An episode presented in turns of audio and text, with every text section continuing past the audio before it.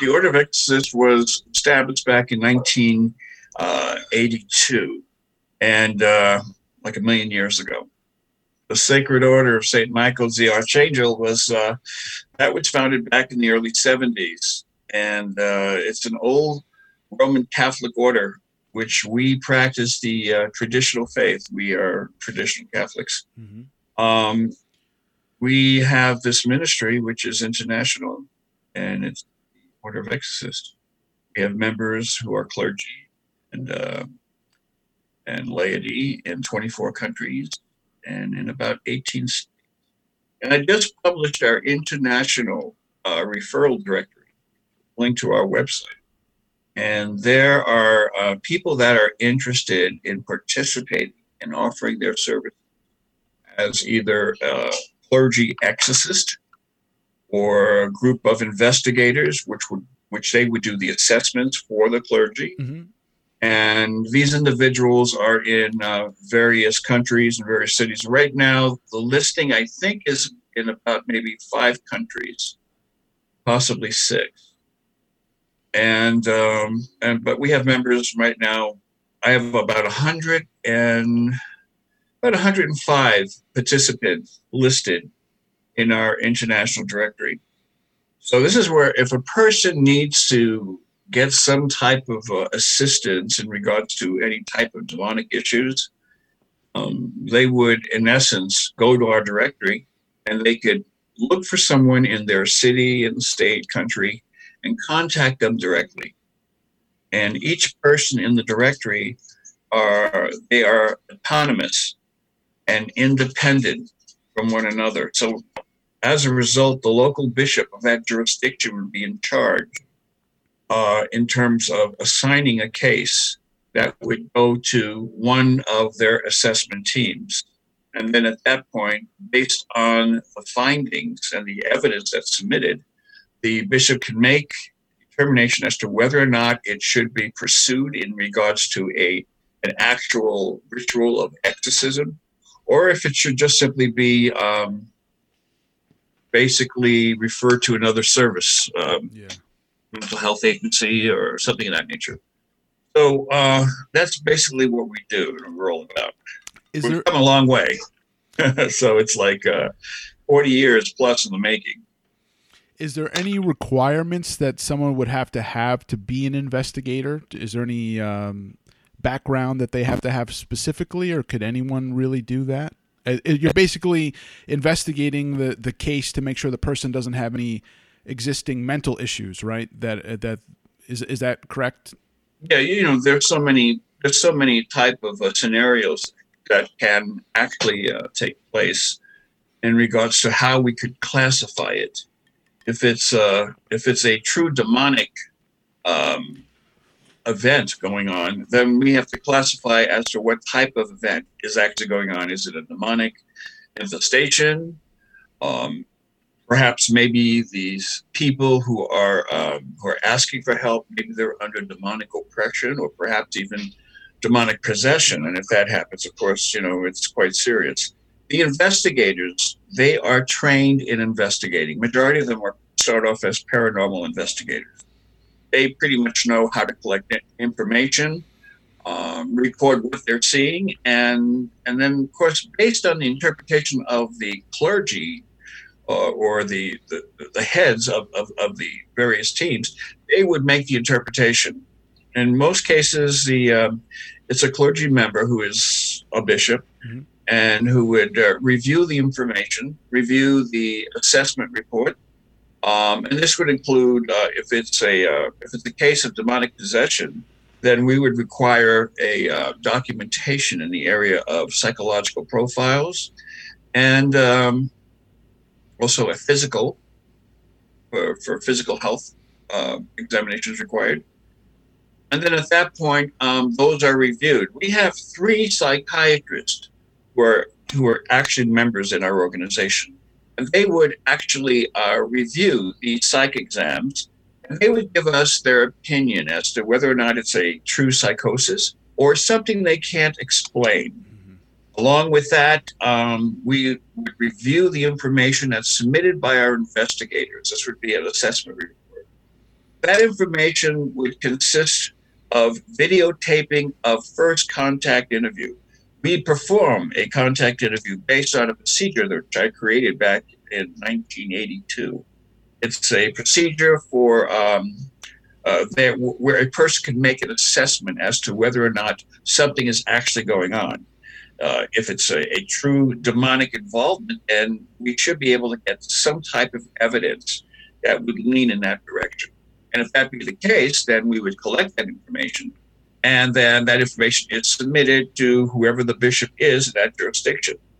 That bishop would make the assessment based on what he sees in regards to evidence. And any psychological reports, if it's a demonic um, possession, of course, we go to the psychiatrist. Psychiatrist would make his notations and his recommendations and that, and he would submit that back to the bishop. The bishop would look at all the other evidence in terms of what was filmed, what was taped, and look for um, a uh, any form of physical manifestations that would take place that would be totally unexplainable.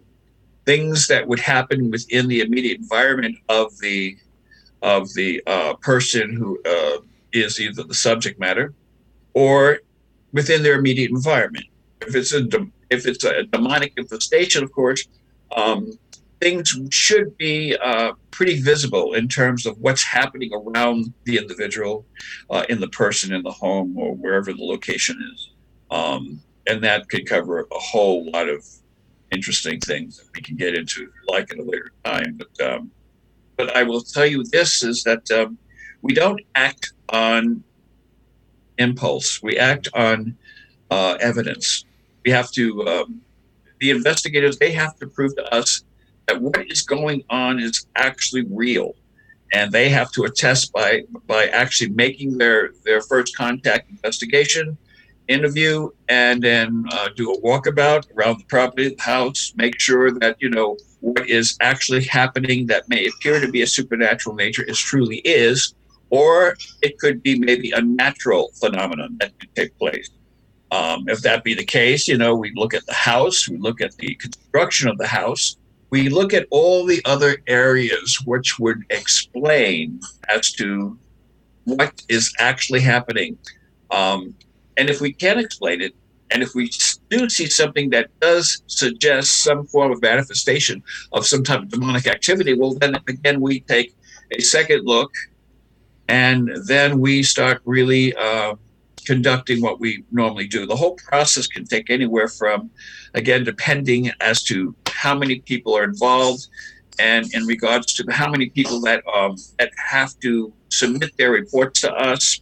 This would be, of course, regarding the psychiatrist, the psychologist, or any uh, mental health caseworkers that may want to contribute in terms of mental uh, psychological evaluations, their interpretations, and so on. Um, this would also include medical examinations, which would be conducted by a medical physician, an MD, and he would um, tell us if, if there's anything that's abnormal in terms of, of any form of disease that may perhaps create or mimic, at least in the mind of the individual, um, some form of demonic symbolism, demonic uh, nature and and so as a result, uh, all these things have to be reviewed, and and it's a long timing process. If we're waiting for, because you know the psychiatrists and psychologists, uh, they're consultants and they're volunteers, and these are individuals who are willing to think outside the box, and they are willing to look at the evidence and give their honest opinion uh, in regards to the assessment of the individual. Um, if the individual um, has other things that are going on other than uh, what we feel would be of a supernatural um, episode, with some type of psychosis, the uh, the the consultants who were trained would tell us and give us uh, suggestions as to whether it should be um, a referral to some form of mental um, mental counseling facility or agency, or if it's genuine and if we should go ahead and perhaps after reviewing the other information um, to go ahead and actually perform a ritual of exorcism If exorcism is actually performed before it's, it, and if it's not necessary, if the person has a psychosis, it could drive them further into hmm. their mental state, and they could it could be terrible. You know, it could lead them to suicide. So you know, you don't want to feed someone psychosis by suggesting that what they believe to be so is actually true, mm-hmm. uh, because you're not helping the individual. Mm-hmm. Unfortunately, there are a lot of organizations and people who say they are exorcists and they would go out and they would actually perform an exorcism. And they do this on the drop of a hat without any examination, without any evaluation, without actually doing an assessment. And to those people, I say, oh my gosh, I hope uh, I hope you know what you're doing because uh, instead of helping you, you, are just feeding into something that could be horrible. Mm. A person that goes through these types of events, they are this is like the lowest point of, of their life physically, mentally, physically. Um, all the individuals that are involved, all the family members are also affected. And um, as a result, this is a very serious situation. And the individuals that are seeking help, we don't go out looking for them. They come looking for us. Mm-hmm. So in other words, they would visit our websites, they would visit our, you know, various blogs. They would, you know, visit our organization and our members, and uh, and then they would seek at and ask for help, making a request for some form of assessment uh, in regards to their demonic issues. I'm sorry, I, I don't mean to get carried away. No, no, no. You know, this is uh, very, this is like a really yeah, yeah. It's very informative. I, I guess uh, my next question would be because it, it, sounds like you go through a very thorough um, checklist of, of of things that, that you have to to make sure that they're not before you conduct an exorcism to make sure the person is uh, not you know suffering some, from some other psychosis. But what percentage uh, would you say of cases that come across uh, your organization are actually possessions? If you're weeding out all these other things, demonic possession is very very rare in fact, it's so rare, I would say perhaps maybe one out of two, 3,000 cases. Wow. The majority of the time, it's either someone who is uh, experiencing some type of um, illusion that's brought on by some form of psychosis, or it's a person who just seeks wants attention and is seeking attention. And if that be the case, you know, then obviously we have to rule that out as well. Um, but the uh, demonic possession is very rare. What's more common would be demonic infestation. This is where things happen within the house, where things are moving, where voices are heard, where things are breaking when nothing is actually breaking, mm-hmm. where things are, are, are it, bizarre things are happening, and and as a result, and there's no there's no real reason as to why these things should be taking place.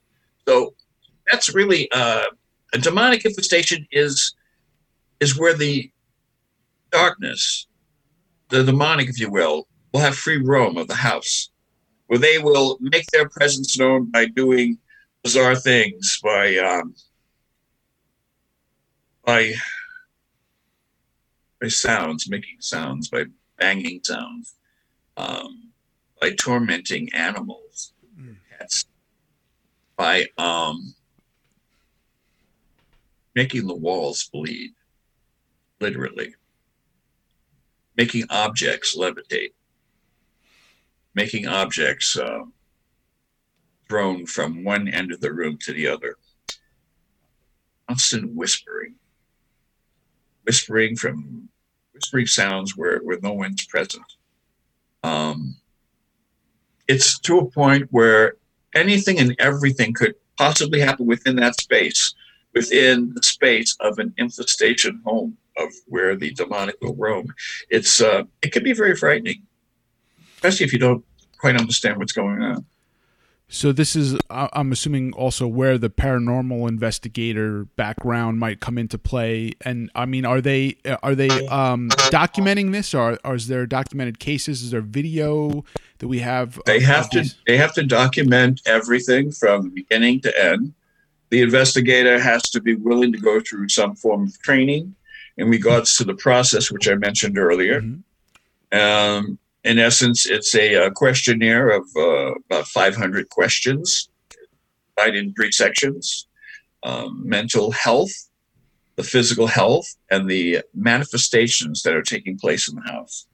So um, after the individual is interviewed, um, then based on what the victim says, we based our first assessment on that. Um, the investigators would be trained to actually perform and conduct and, and read the questions. And, and then, of course, you have the technical support. You have people operating cameras that have to be uh, on point. They have to record not only the victim, but their surrounding area and um, and document everything. Hmm. So, you know, we, we are looking for people who are um, who, who fall in that category, who who have experience collecting evidence, who, who are open minded, of course, and people who are willing to um, present themselves um, in a uh, in a professional manner, who can interact with uh, with people with compassion, um, and then, of course, the most important thing is to understand that everything they see um, can also mimic something else other than what they might be led to believe. And this is where it really gets really interesting. That's why we have our bishops and uh, priests that will actually review the information and they will make the assessment. If it's a priest, they will make the, the priest will make the assessment and run it by their bishop. And then the bishop may be the final word in regards to whether or not a ritual is actually going to be performed. Hmm. And um, that's basically it. And this information is classified. Is it? Is it? Uh, it's not publicly. I mean, do you sign like a waiver no. or anything like that? No, no. Because as I mentioned earlier, this is the lowest point of an individual's life. They have been okay, um, humiliated, uh, they have been um, torn apart inside and out. They they look they look like they're at the the edge of, of, of the very beginning of stages of death. Um, it's embarrassing some of the things that may that they may do, and they may not want public. As a result, everything uh, that goes on behind the doors of these rituals have to be confidential and um, the individuals are expecting the confidentiality to be carried through. In fact, everyone signs a disclosure agreement to that effect. Because let's face it, you know, you wouldn't want your most embarrassing moments aired or viewed. And then, you know, it would be it would be terrifying to them and, and horrifying for everyone else. Sure, I understand. If there was anyone listening who was like, I don't believe that these events transpire, was there is there something that you could refer them to, or or some information that that you know that might um, illustrate wh- whether it be a video or a photograph or something of, of documentation of of these events? There's two there's two trains of thought. Okay, um, you're either going to believe what's being said or you're not. Um, in my particular um, role is I'm not here to confirm or to um, prove anything. I'm not here to convert anyone's inner belief system. That has to be left upon their own conscious and their own inner experiences. Uh, majority of the people that come into uh, even this field, um, they're a little skeptic until it actually touches their life. And when it does, well, then they become the most strongest converts you will ever see. Uh, because once you know it's true, then it's true. Um, I could I could tell you um, if we were back, let's say uh, a thousand years ago, and uh, we went in this time machine, and, and it took us back a thousand years, and I met you, and I told you, you know that one day we are going to have a device that we could actually talk and we could actually see the person on the other side of the world. And this thing is going to be like worldwide, it's going to be international. And just with the, the tap of a couple of keys, it's actually going to become part of your reality and you're going to understand it and accept it. And as a result, it's going to be mind blowing. I told you that a thousand years ago, you'd look at me and you'd say, "Man, you got to be out of your rocker." I mean, that's impossible. That'll never happen. Or even uh, as far as like 500 years ago, when it came to um, to landing on the moon, Mhm. told you 500 years ago, we're going to land on the moon one day. No way. I mean, come on, really? I mean, well, what about you know international flight? Is that going to be possible? What about the device we wear around our, our wrists and we're able to actually talk into it? And the person who has the same type of device or a similar device can hear you Mhm. and you could actually text messages. Incredible. Yet all this is all part of reality. It's part of our reality. Why? Because we've lived through it. We've experienced it. We've experienced the internet. We've experienced our technology. We may not understand how it fully works, but we do ex- accept it for what it is. I mean, it's part of our reality. In fact, a lot of us rely on that form of technology to conduct business, to, to even communicate with our loved ones around the world. Mhm. So this might be something that not everyone's going to believe. And at this point, my information that I give you, or anyone who hears this information, it's not to convert their way of thinking. It's just simply put out there. And if you want to receive it with an open mind, then good for you. Or you can just simply wait until something horrible, something dark will touch your life. And you know what? I believe sometime in your life, someone is going to feel, everyone feels a, a bit of darkness. Okay. And, uh, and when it happens, then, you know, perhaps maybe their, their whole train of thought will actually be transformed to the point where, the approach, well, maybe these things are possible, Mm. you know? And if so, maybe we should seek help from someone who is, uh, you know, more vested, more, uh, has a more in-depth knowledge. I've been doing this for over 40 years. That's a long time. It's probably before you were born. I could tell you, I've, I've, I've known people in just about every walk of life. I've trained literally, whether anyone believes it or not, I've trained over, well over a thousand priests and bishops in my method of um, the process where you could actually make an assessment and find out whether or not the individual is suffering from some, form of psychosis or whether or not it's a genuine case of some type of demonic involvement. I can tell you right up front and and and point blank, I am witness that all these things are true. Mm. The levitations of bodies, of literally levitating from the air. True. Um, there are forces in in our world that are totally unexplainable.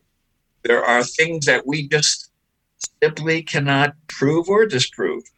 Um, you know, a, a good example. In fact, I had a conversation the other day um, about this, about things that um, that take just a little bit of faith to actually believe that it's probably possible, and that would be um, one publication that came out a long time ago, and to this day, it's a bestseller. I mean, it's the number one seller, and yet no one in our lifetime or recent lifetimes uh, can attest to the fact that these things actually took place.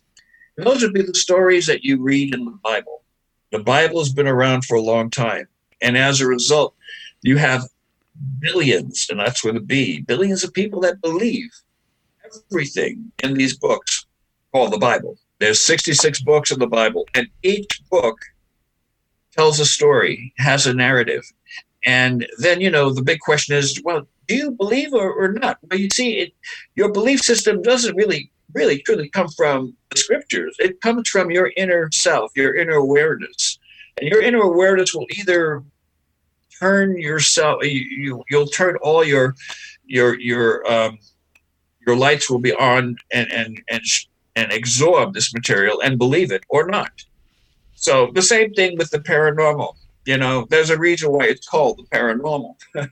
I mean, not everyone believes it. You Mhm. know, not everyone believes in spirits. Mhm. Not everyone believes in, you know, the afterlife or angels or demons or devils, but they all do exist. So and I'm sorry.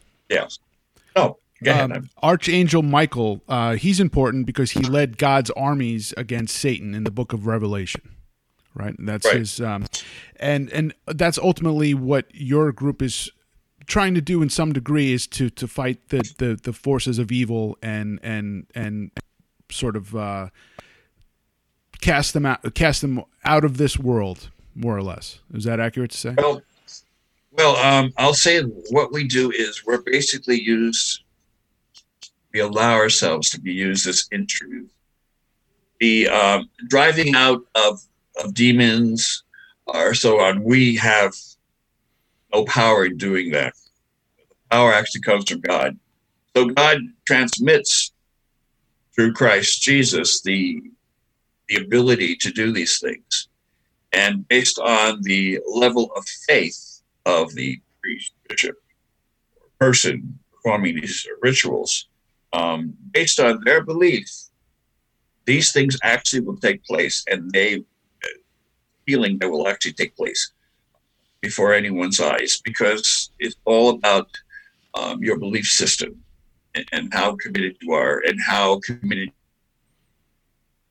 you are in terms of allowing yourself to use as an instrument. So that's basically what we do. Um, in regards to you know the, the demons of the world, okay, and Lucifer himself was uh, he was a uh, one heck of a very uh, number one beloved angel of God, mm-hmm. the very very beginning, and um, he was described as being beautiful, the angel of light. He was just incredible. I mean, God loved him dearly until, um, as the story told, Lucifer uh, became very uh, self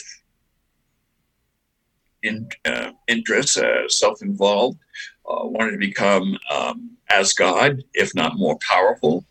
And at that point, God not only um, cast him out of heaven, but um, there were at least one third of the angels he took with him. And these fallen angels are referred to as demons. And uh, they are here. They've been roaming the earth for the past couple of thousand years, and they do all kinds of horrible things. Actually, uh, let me correct myself. I would say they've been around since Adam and Eve the demons are all around us. They they coexist in our realm of existence. Um, however, they're not in our realm of awareness. Okay, we have a tendencies of of existing and living our lives and with blinders on. You know, we just don't see what's actually happening within our immediate space. Um, those of us that have that ability to actually see, you know, between the lines and, and actually see what's really taking place, they can see that there's a very real force good versus evil. And the two have to coexist in order for anything to exist. There has to be good and there has to be evil. They both have to coexist. We like to think that we are on the side, of course, of good, of light. And so as a result, we make ourselves available as instruments um, for God to weed out the uh, all the evil and horrible things in the world. And that's what we're all about. How did you get into this prof- or to, to this? Um... Super, and I had a my very first supernatural uh, that took place in my life when I was about uh, 10 or 11 years old. And and I could remember as which yesterday I was in the bathroom and I was actually taking a shower and a bright light blast right through the window and it was almost, in fact, it was blind. It was very blinding, and to say the least. Um, and I had a vision, and the vision was uh, me much older, Roman collar, clergy collar, mm-hmm. and I was in the role of, of actually being a priest, and, and, and the role of a priest, not an exorcist, but a priest. Uh, and then years later, I, I became very much involved in the church, and I knew this was a calling. This was a divine calling. Um, exorcist, you have to have a calling. It has to be a divine calling. That was my divine calling. My divine calling led me to the point where I received holy orders, came into the priesthood, um, ordained as a priest, then I was elevated uh, to bishop elect, and then from there to bishop, and then from bishop to archbishop. and throughout the whole period, uh, an exorcist priest would have to go through a form of training, on the job training, actually. You're either assisting um, a bishop who is an exorcist, or you're a supporting priest that's there as a second. And that the second would be reading the responses from, from the ritual and uh, and assisting the exorcist, which would be the priest. In most cases, it's a bishop. Um, and as a result, um, it's a learning curve that can take place anywhere from two to four years. Um, some people, it takes six years. It just depends on the development of the individual who is actually receiving the training to become an exorcist. My case, it was like uh, close to four years. Um, and after the fourth year, um, I was appointed, and this uh, is an appointment that happens within the church. Uh, that is, your bishops have to basically um, elect you to that particular position where you're actually appointed as an exorcist for that particular jurisdiction. And so at that point, once you're appointed, then you would be the person that would be going out. Uh, and uh, this is after an investigation assessment has been performed. You'd be going out if ritual has to be done, or if there's a house blessing or anything in, in, in that nature. So as a result, you'd be the assigned person going out. And of course, when you go out, you take your team with you, and those would be the laity. Mm-hmm. Um, and so they would go out as support. And if you're going out as a to perform an exorcism, of course, you'd have it's nice to have an assistant, another priest that would assist you in reading, um, um, reading the responses from the ritual. Then at that point, um, each bishop that has a uh, a ministry of exorcism has uh, within their jurisdiction, it's up to them to appoint someone to be an exorcist. And that person has to go through the training. This is not learned in, uh, in any seminary. This is beyond seminary training. Okay, so this is actually after you're a priest, then you receive training and then you're appointed to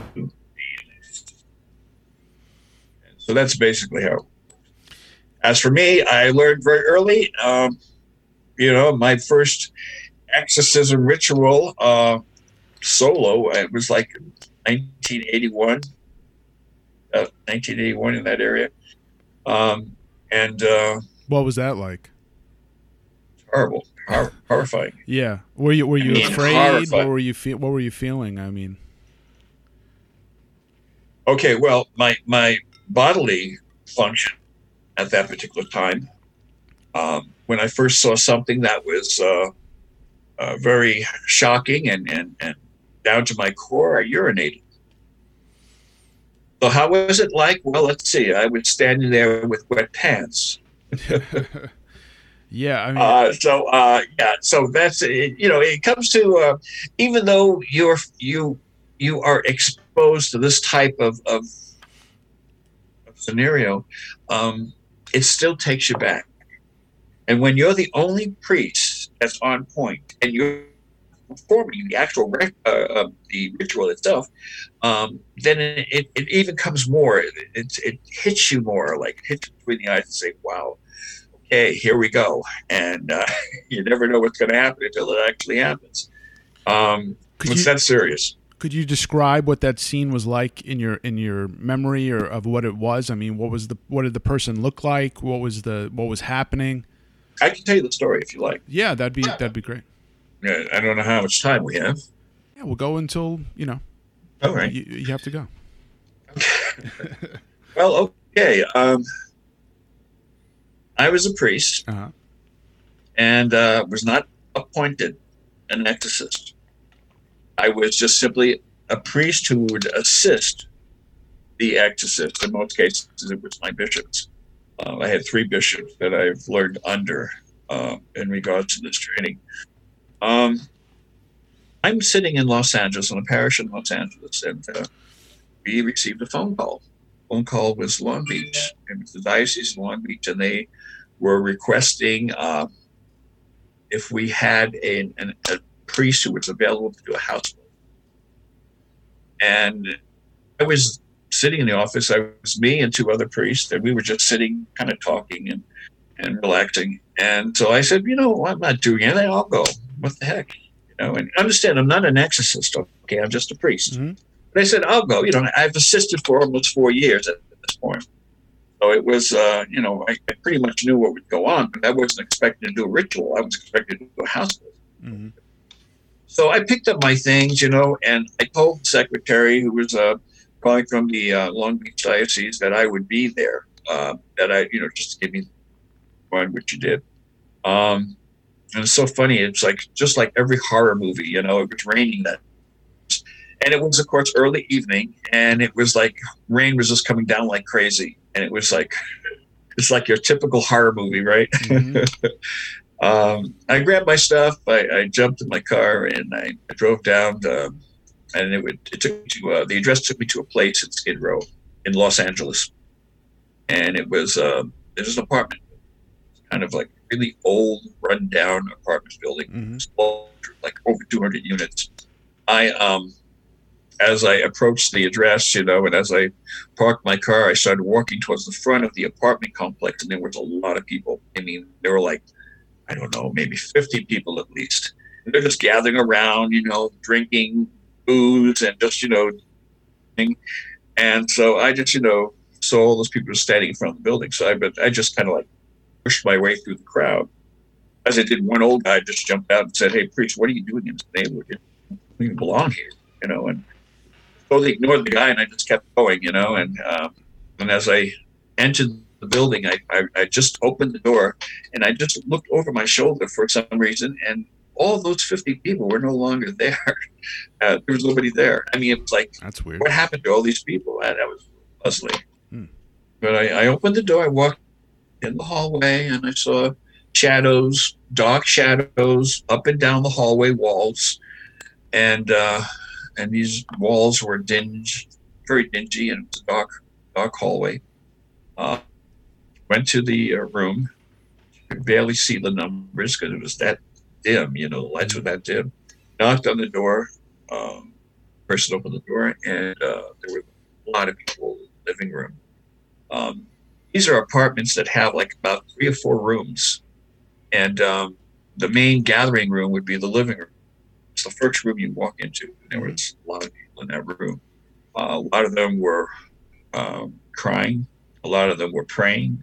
A lot of them were just sitting and standing and just kind of waiting to see what would what would happen.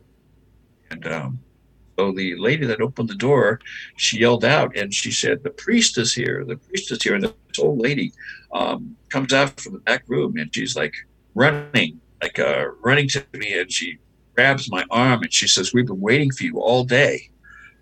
Really? And so, you know, I'm expecting to do a house blessing at yeah. this point. I had no idea what was going to take place. But she pulled me um, to the room. And as she opened the room, of course, all the lights were, were out. Um, there was a man on the floor. His shirt was uh, buttons were ripped apart. You know, his shirt was ripped open, but on the floor and um, and I found out that he was the stepfather. And, uh, and the, the lady that would drag me to the room, that was the mother. And she said to me that help my daughter. She's in terrible shape. And crazy things have been happening. And I'm looking around and I'm saying, this isn't a house lesson. Where the heck am I? I mean, what's what is this about? And then it occurred to me, you know, the girl, she was naked and she was on the corner.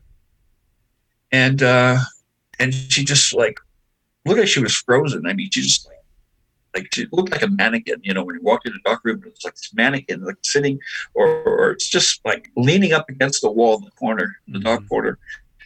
But it was actually a girl and she was like right there.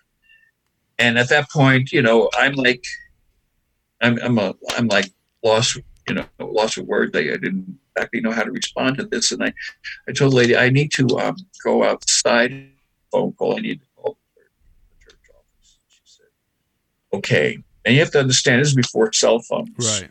This is before the internet. You need twenty five okay? cents to make a call. Yeah, yeah. And so it was like, uh, I think it was.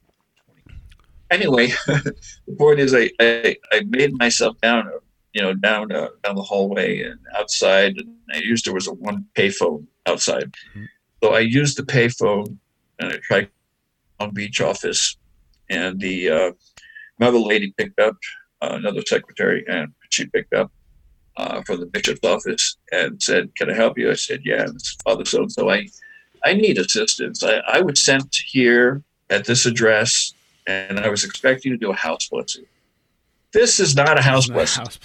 I mean, and I'm saying, you know, there are so many things happening. I say, what what needs to be done here is the is an actual evaluation, uh, a real quick assessment, and uh, perhaps even a full blown um, uh, case in regards to demonic possession, because you know we're going to need an exorcism. And I'm not an exorcist. I've been training, you know, for several years to be one, but I'm not, you know, I'm not ready for that to be a, to do it solo. You know, I've always did a.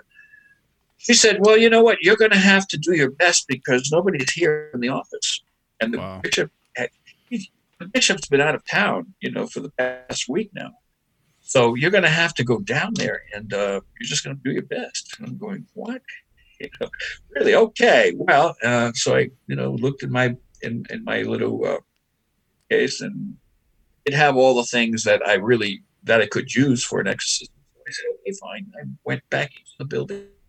Um, and they opened the door and went into the it, uh, trying to recruit at least three or four men because I was going to need them to hold her down. Yeah.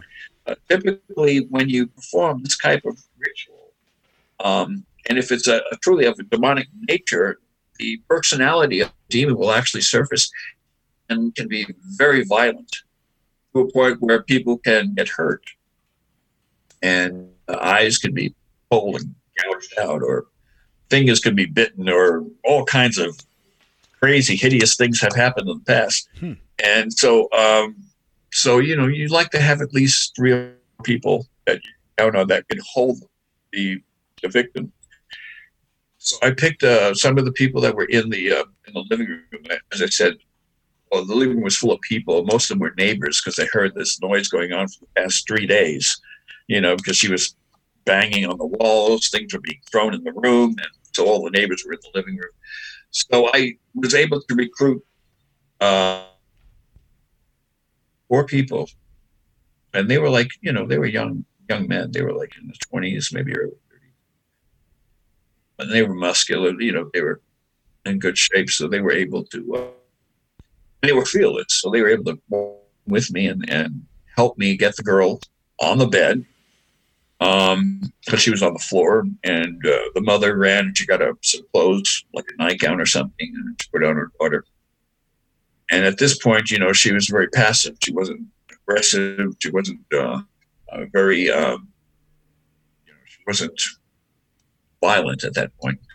Um, so after that, you know, I started the ritual. I told them to hold the hands and the legs of the of, the, of this girl. I started the ritual, um, and I asked one of the individuals to read the response. I said he would, so I went through the ritual and started going really. Um, she, like she woke up from a deep sleep. Hmm. She was no longer a she it was a goblin voice. And the voice was identifying all the individuals that were in the room and put full attention on one individual who was holding her, one of her arms. And um, let's just call him Jose. And so she said, uh, Jose, I know all about you. I know the double life you've been living. I know exactly what you've been doing um, with your business partner, and your wife knows nothing about it. And um, are you still there? Yeah, I'm here. I'm listening. Okay, I'm, I'm I just in. got a I just got a flag across my my screen that says I lost the uh, internet uh, connection, but you can still hear me. I I could hear you well. Can you hear me?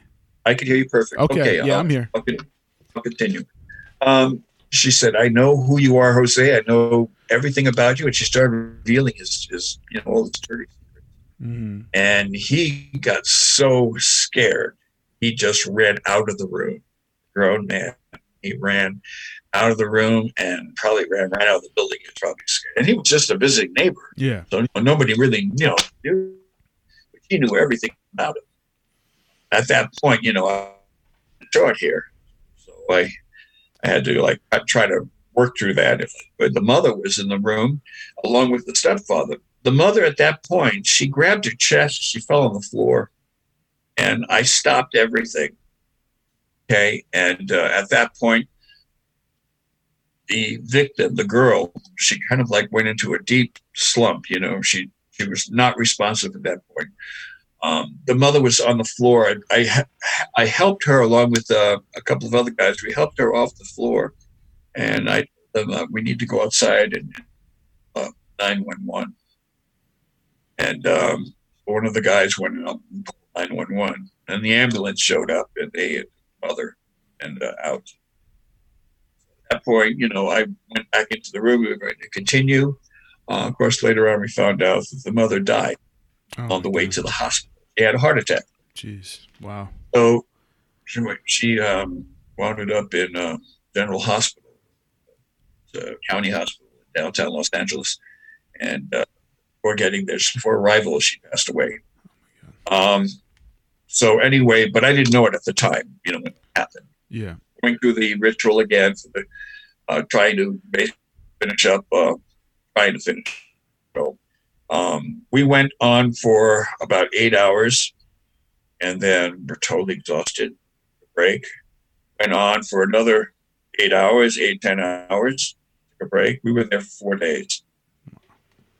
Uh, at the end of four days, we were able to um, we were able to uh, finally get this demonic personality out, driven out of this poor girl's body. Um, her whole demeanor changed. When I first saw her, she was had a grayish tone color. She had wrinkles. She looked like she was an old lady. And in reality, she was only like 22 years old. So as soon as the uh, as soon as the demon was driven out, her whole physical transformation took place, and, she she was able to her regular skin tone uh, came back. Um, she was uh, eyes were wide open. She was uh, back to herself, and um, and she was very happy, and she was very hungry too at that point. Um, and it was really it was a very joyful moment. That's after like four days, uh, and then you know of course we found out about her mother. Her father was all he was really I think the stepfather was an alcoholic, so he went back to his drinking. And anyway, it was a it was an interesting scenario. Now that happened a long time ago. It happened. I've I'm guessing now maybe 1980, um, and as a result, that was uh, 81 maybe. Um, when that happened, uh, uh, heck, that's like over 40 years ago. So I don't mind telling you. I, I and, and I left out a lot of details, but I but because of the time, you know, uh, I, I, figured I just uh, case go straight to the uh, meat of the story. Was that something that was easy for you to talk about afterwards, or was that something that kind of changed your personality, or were you depressed after that? I mean, what was it? That's an excellent, excellent question. Okay, reason being is yes, all those things took place. Uh, when you witness something that is so unusual, something that's so terrifying. Of course, it changes your whole perspective. You start thinking uh, in other areas, um, other you know considerations that you've never considered before, and it burdens your belief system as well. Uh, yes, uh, me about several years to actually, you know, recall that story, repeat it. In fact, I wrote about it. I have I published that story there online. Um, and um, yeah, um, a lot of the details that took place, no doubt, I had just simply um, erased it from my memory. I'm sure it's still there. Um, some of the horrible things that happen in our lives, there's this thing that occurs in our brain, and it actually suppresses. Um, and when that happens, it it's a defense mechanism. It allows us to continue, you know, our life as normal as it, as it could be. and so it's, uh, it's a repression that actually. So yeah, it's uh, but over the years I, I've been a little bit has been coming back as I repeat the story. I wrote about it, and other details have come up that I could remember. Uh, unfortunately, I've had a lot of cases like that, a lot of real cases like that, and I had a lot of my um, trained clergy who are who have been appointed as exorcists in their diocese, uh, their jurisdiction. They um, have similar stories. Um, you know, these things are, are, really you don't really hear about it too much um, because they're quite frankly they're horrifying and uh, they're very very confidential. People are involved. Um, you know, it's like I'm going to say six out of ten victims can live a normal life. The other four will either commit suicide or that'd be driven to suicide or wind up in institutions. It's kind of sad, huh?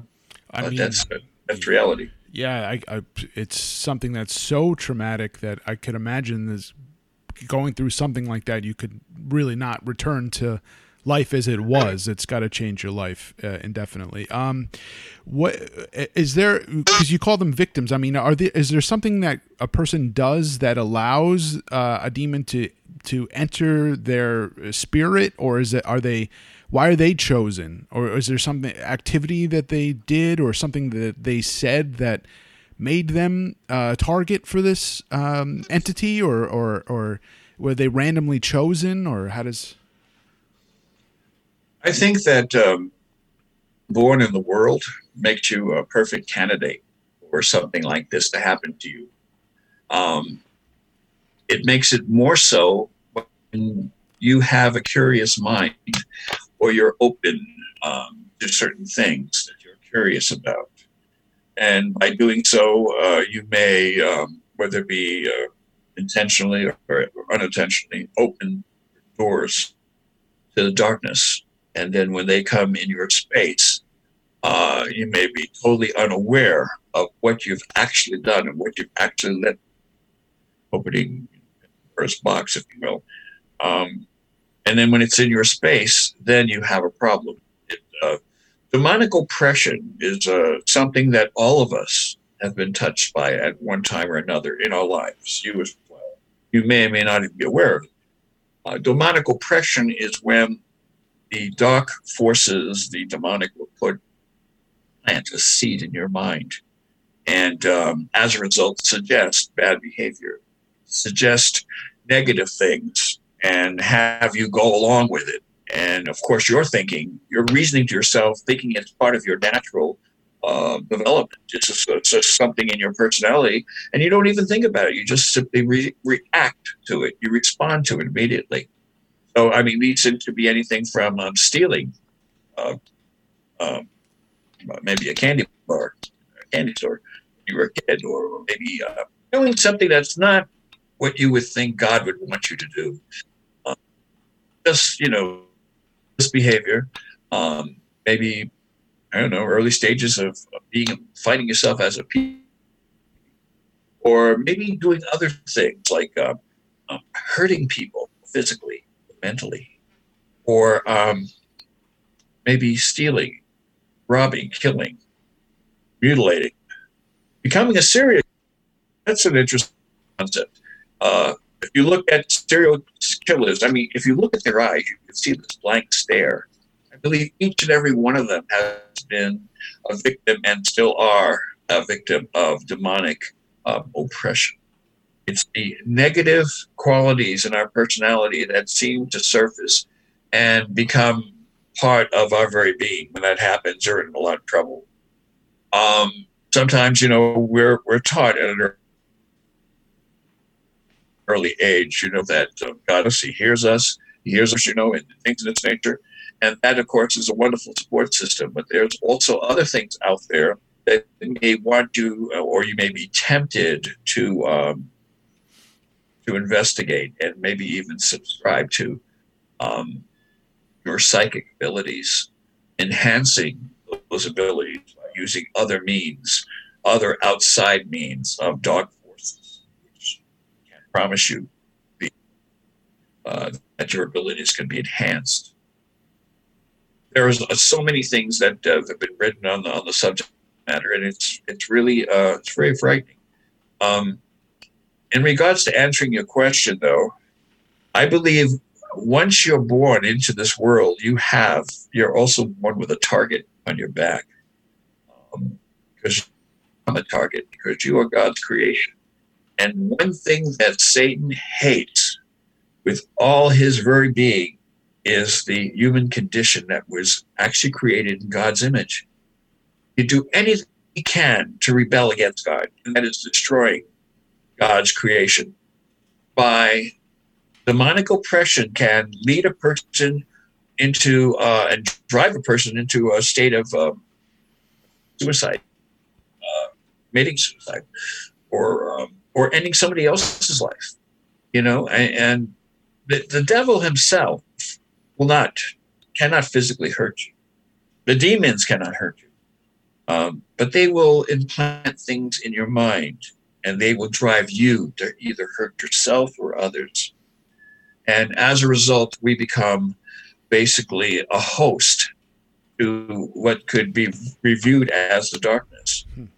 Um, it can be very scary stuff when you know it's real, real. It really is. Of course, again, as I said, uh, whether you believe it or not, well, that's material.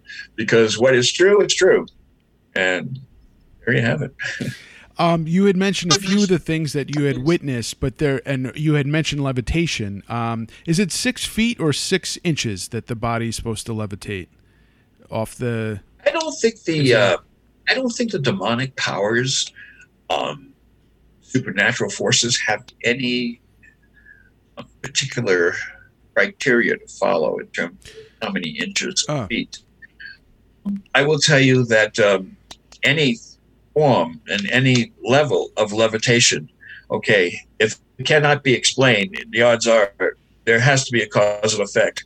There has to be something happening, whether it be an inch off the bed or um, up to the ceiling. It, it material at that point, uh, because there's no there's no measure stick to it. You know, the the forces don't really go with the with the parameters that we might use in terms of measuring such things. I understand. I just I always hear that number. I thought maybe there was something to the numerology to it or something else. Yeah, um, you know, one thing about um, this whole scenario, there are always two sides. Uh, everything, okay, uh, and it all boils down to your personal belief system. And so, whatever you believe to be so, well, it can either be true or not. But it's going to be your own perception. No one's going to take you there. You have to take yourself there. That is, you have to open those gates and um, and start exploring the darkness if you're foolish enough to do that. Um, people who have been called the divine calling, okay, um, we are obligated to look into these things. We have to look at these things and look at it with a very critical eye. That's how we conduct ourselves. We do things. Um, and these individuals too can speak other languages, and you were saying read minds and read your dark secrets, and they they have these other uh, abilities. Like maybe someone can't speak Latin, but all of a sudden they can speak Latin or whatever the case may be. Okay, there's a there's a few questions there, so I'm going to give you some answers. Okay, uh, first of all, number one, no one knows the mind the demon. No one knows the mind of God. The uh, there are things that are suggested as to what we should know, and there are things that are suggested that uh, what we should reject and deny. Okay, um, the whole idea that a demon can read your mind is just simply not true. Okay, uh, that would be some kind of response from someone um, may claim to be an expert in the uh, in in this field. Um, and then, of course, they come up with their own analogies and they uh, their own perspectives, and and and they put it out there. But the truth of the matter is, nobody truly knows the mind of the demonic. But um, but because of case past cases, we could um, study the past cases of things that took place. Um, It's believed by many people on my side of the table that the demon knows all about you based on reads. You have to understand that the demon has knowledge, in depth knowledge of the human condition from the beginning of time. Remember, demons, they don't die, they live forever. And in our realm of existence, they've been around here from day one. They know all about the human condition. They know about you by just simply profiling you, by reading you. And they could read you like a map. So it may appear to be that they're reading your mind, but in reality, they're just simply reading you. Hmm. They're reading you as as a human being, as a person who's been subject to all kinds of emotions and experiences. Something that they are very much aware of and become a master of knowledge in these areas. Okay, so uh, so that's like a myth. You know, that's that's not quite true. That uh, they read your mind because they can't, they can read you. Big difference. Okay, in terms of languages, okay, individuals that have been uh, and documented as truly possessed by demonic entities um, have been known to um, talk with different, uh, speak different languages that have never been taught, and uh, things in this means. Um, and what's happening is they're not really speaking these languages. Okay, what's happening is, and what you're hearing is, you're hearing of the personality traits of the demon himself, not the person. Person is um, he's in the back seat. It's like he's in the back seat, of, and he's not the driver. While he's possessed and in that state, the demon is driving the vehicle. The demon is basically in charge of that vehicle because he is operating and being hosted by that vehicle. You, as a thinking individual, you're in the and you have nothing to say because he is in complete control. Demonic possession is the complete control of an individual's mind and body. And as a result, okay, he will say and do anything. So he could he could um, tell you what you're all about. He could tell you uh, in different languages. He will speak languages. He will make sounds. He will he will have the ability to, to transform himself into different images animal images, serpents, things of this nature. It's, it's unbelievable what a person can actually do because understand it's not the person, uh, it's the uh, the condition that the person has been uh, is is under and what this person is suffering from. This demonic mm. um, possession that we uh, that we talk. And they seem to have names in in many instances. These are demons that are identified by names. Like one was Lilith, which means de- demon of waste. So they have like personality traits, kind of. The names basically come from what the demonic behavior is. What is the demonic behavior? And based on that behavior, it could be translated to the demon of, let's say, lust, the demon of lies, the demon of so on and so on and so on. You know, it, it's based on what what the actual physical trait is of the demon himself.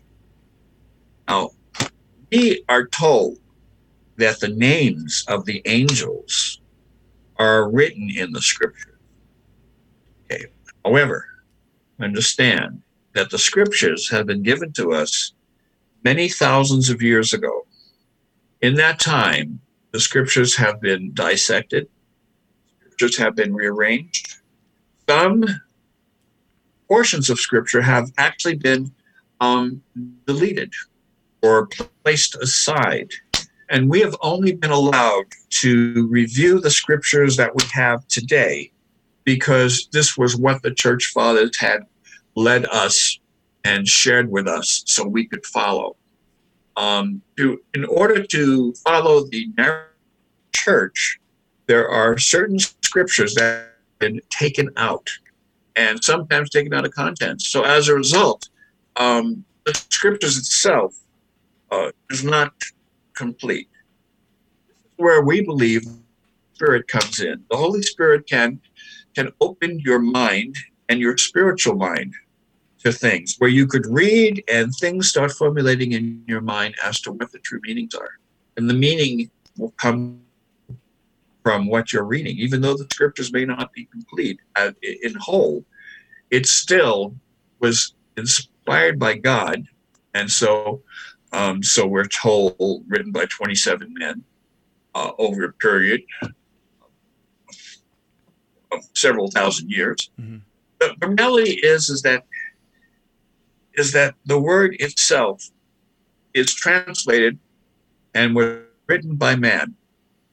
And the translation was was given to us by the church fathers. But they took certain portions of the scripture out to meet the narratives of the church. And back then, to keep the masses, if you will, in line.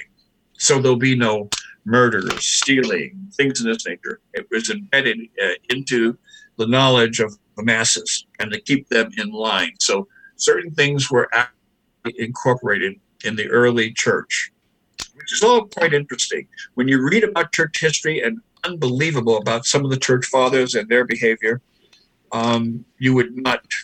Uh, it would be so puzzling to understand how a uh, how God had selected them to actually um, uh, form the foundation of the church. Hmm. But um, it is what it is. is uh, just to, to understand. So, Order of Exorcist is part of cat is independent of the Catholic Church, or is it? Uh, do they is there some partnership there? We are we are uh, a traditional Catholic order. Um, we have what's referred to as apostolic lines of succession that go through Rome, through the Church of Rome. So the Vatican and the Pope and everyone uh, on the other side of the pond acknowledge our sacraments and they acknowledge them as being valid. And uh, and as a result, we are part of it. We are part of the Catholic faith. So we are part of the Catholic Church. We are Catholics. Gotcha. And there's also something called uh, the Roman. Is it Roman ritual? And there's a number. I might be wrong. Is it eleven that talks about exorcisms?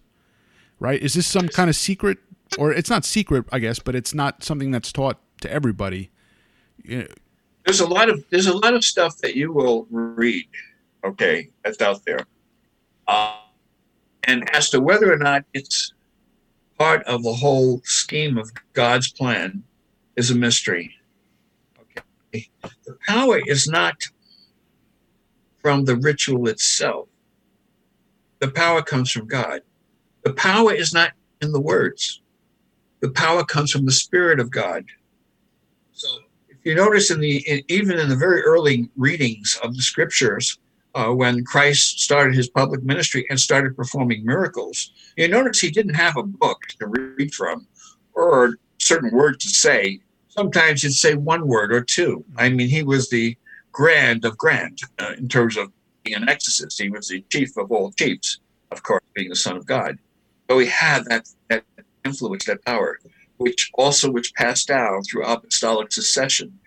We in the church hold very true to the form of apostolic succession and its importance, because what that is basically, it's from, it's a direct to Christ Himself. When Christ put His hands on His disciples and told them to make disciples, they turned around and did the same, and it spread on throughout the centuries for thousands of years up to this day and age. Okay. The person, the bishop who and bishops who placed their hands on me when, I was a priest, being elevated, okay, um, through the ranks, and especially being um, um, made into a bishop, an elevation to a bishop. Each of those bishops transmitted the spiritual energy, if you will, from their hands that originated from their bishops that originated from their bishops all the way down to 2,000 years ago, where Christ did the same to his to the original disciples. Mm-hmm.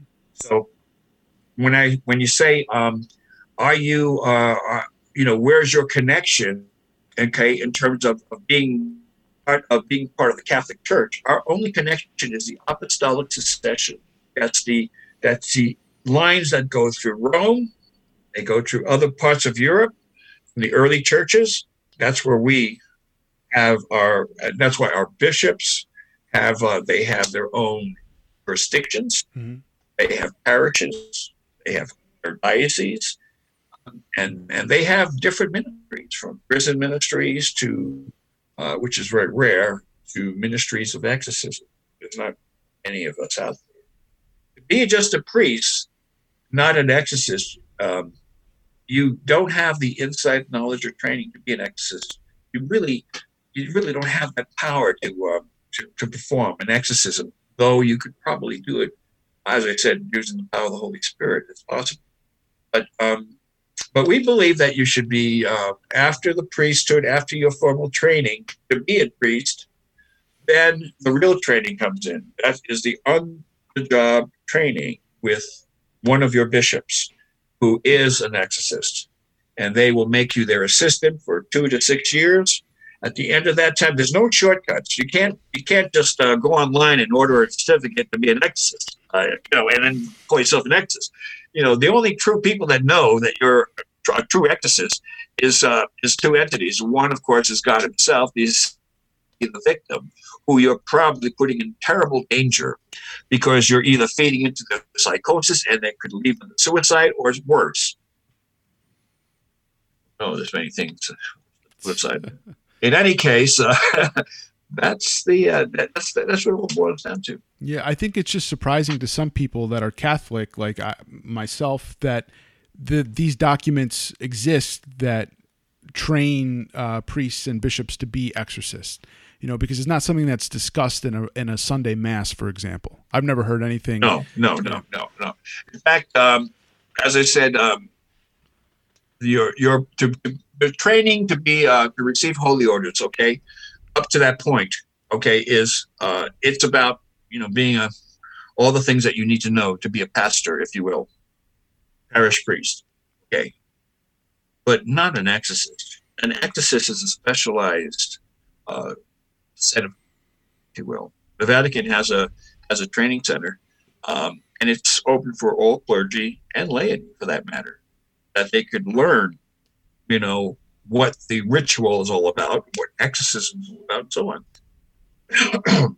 the, the training that we have and we acknowledge that to be critical is when you are trained by um, your mentor, who is a bona fide bishop who has um, received holy orders in the very beginning, been elevated to uh, to bishop elect, from bishop elect to bishop, the bishop, to archbishop, and so on, and who have the support of their peers in, in those various levels. Okay, and then at that point, to be appointed, that also takes um, a vote among your peers, who are all your seniors and mentors. And when they feel that you are ready and capable of going to that, that next level, then you are placed. So it's uh, it gets really complicated, and, only because we make it complicated. Uh, our our our whole demeanor about everything is, you know, it has to make sense to us. Okay, um, the Roman Catholic Church and the and what I call the real hardcore Roman Catholics will tell you we are the only Catholics in existence.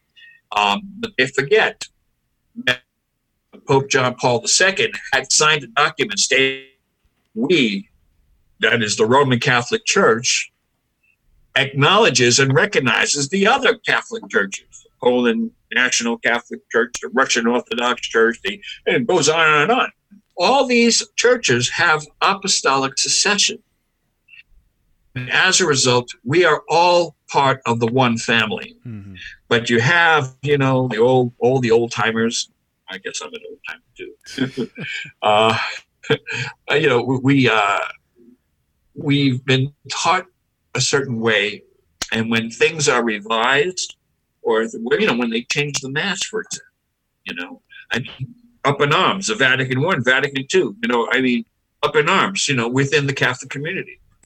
The thing is that we we are comfortable with what we know can, and new things are really hard to adjust to. Sure. So, to uh, if you, I don't know if you've been to my website. Yes. If you you have, Yes. okay. Well, if you go to my website and you could read, um, you know that, you know, we are of the early church. We are Catholic, Mhm. and we are part of the Catholic faith, the early part of the Catholic faith. And we're referred to as traditional Catholics or old Roman Catholics. And but uh, that's what we are. Gotcha. And our power doesn't come from our authority doesn't come from our bishops. Our our, our power, our authority and power comes from God. And so we stay close to the scriptures. And I think it's uh, interesting too. I mean, what is the is is there evidence or documentation of exor um, exorcisms that occurred a thousand years ago, fifteen hundred years ago? I mean, this is this is not a new phenomenon, and it's also something that uh, different religions have different versions of. That's right. That's right. And even the uh, even the voodoo uh, belief system has a has a ritual for exorcism. The American Indians have rituals for exorcisms. Of course, you know the uh, Anglican Church, uh, the Baptist Church. I mean, the Protestant churches.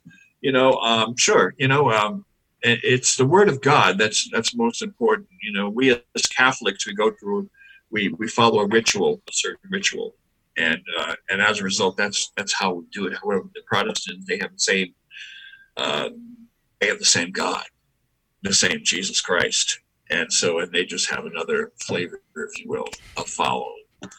Um, and that's basically what that's about. Um, there was another point I wanted to bring up that you mentioned. Uh, Yeah, I was just asking about maybe uh, you know ancient documentation. Oh yes, of yes, exorcism. yes. Yes, it is true. It is true that uh, exorcism has been practiced when Christ Himself, you know, performed the first exorcism. Okay, and of course you'll have other religions that will, uh, pagan religions that will, you know, challenge you on that. But um, but when Christ performed the first actual Christian, if you will, Christianity that existed, but uh, when he fo- performed the first ritual, um, since that time, it's been um, it's been on for quite a few thousand years, a couple thousand years. But there's one we have that they didn't have. The early apostles did not have. That is our technology.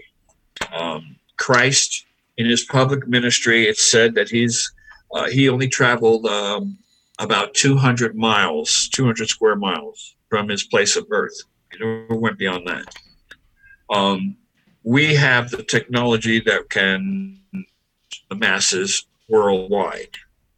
Um, that's why the Order of Exorcists uh, is an international organization with 24 countries. Now that may sound like a lot of countries, but reality is uh, there's 195 countries. So in, in the spectrum in terms of, of larger numbers, and uh, we're very small. 24 countries, but 24 countries is 24 countries Mhm. um, and you know in 18 states and and plus you know we have other clergy that are also expanded in other countries okay from within their own jurisdiction which makes it really special so um, yeah it's it's been interesting the technology we have now though we will never be able to actually perform an exorcism by way of skype Yeah. because that has to be done you know face to face. You have to touch the person. You have to, you know, be there physically. Um, but we could do just about everything else.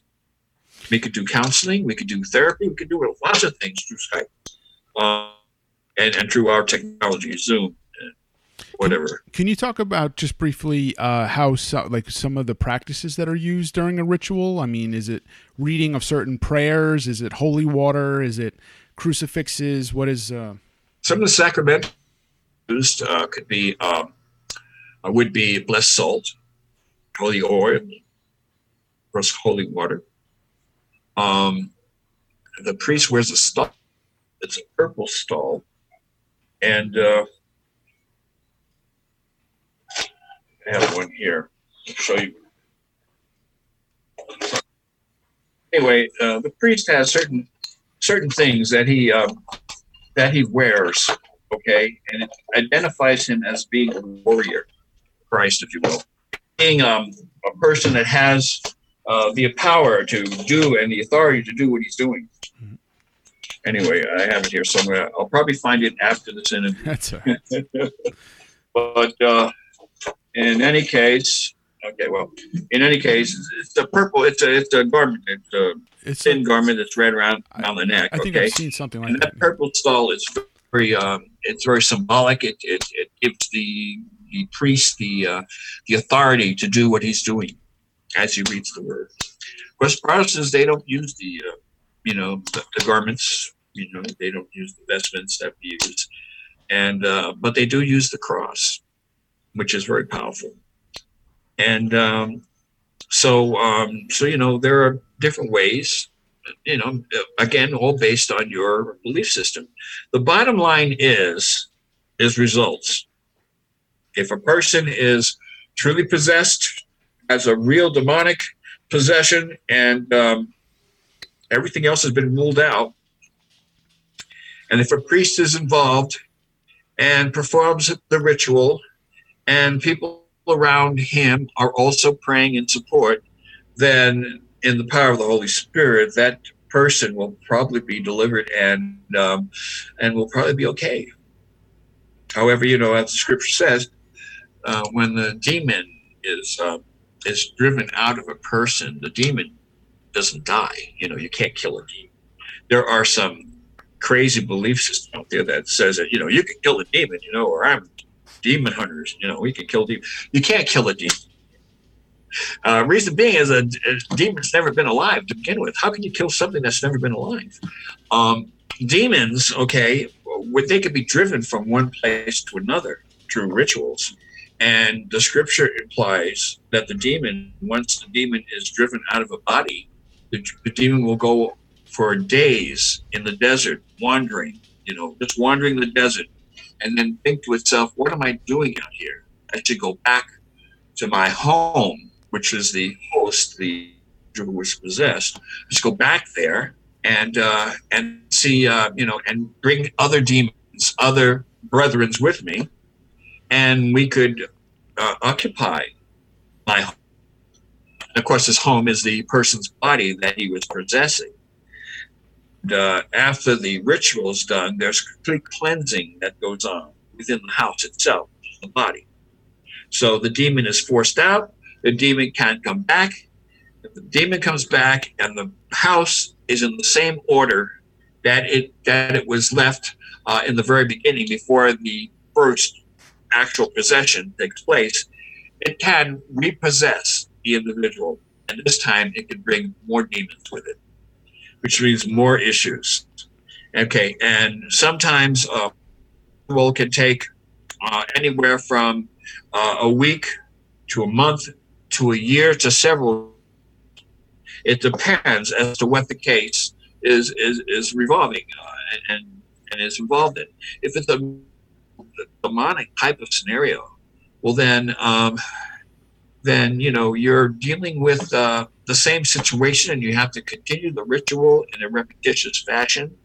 You have the demons identify themselves, and then with that bit of information, you're able to use them use them and personally their information and use it against them.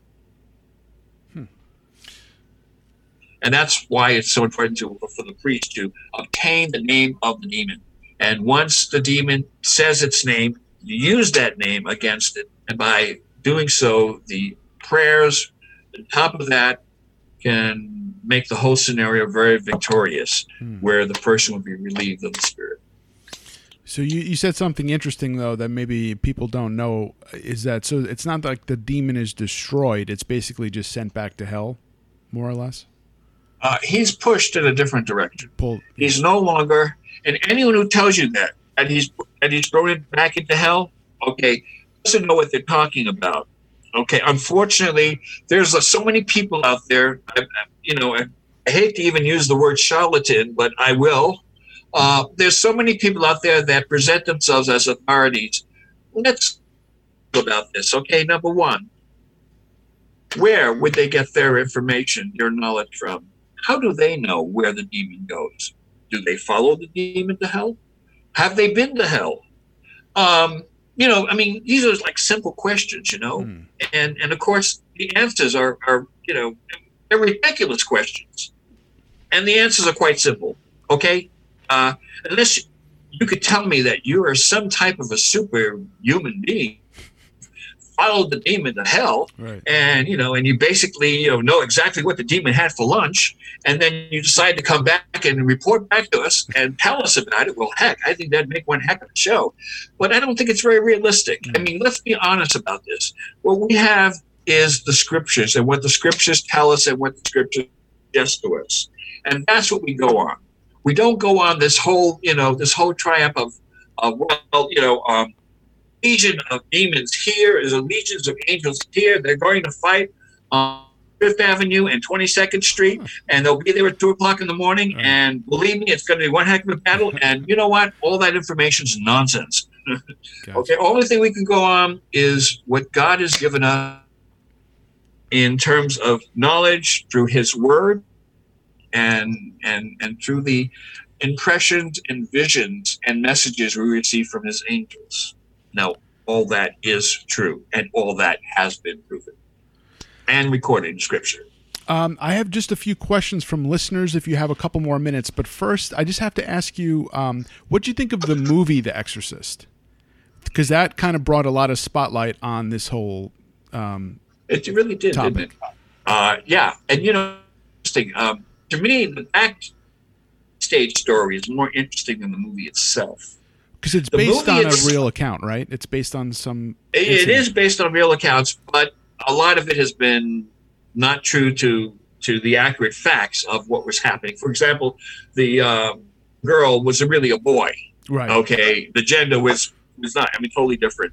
Okay, there was lots of changes. Okay, um, and um, the spinning around the again exaggerated and all this other stuff. Not saying it it, it couldn't happen. Anything is possible. But what I find more interesting, I'd say, uh, let me uh, at least for this portion of it. What you see in the movies was just simply entertainment.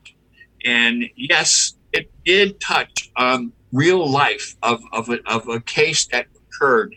Uh, and, and yes, there was a real exorcism performed. And yes, there was a real demon involved. And yes, was driven out and all those other things that um, they're true, but only to a certain percentage. Uh, a large proportion of the movie was really recreated for entertainment value.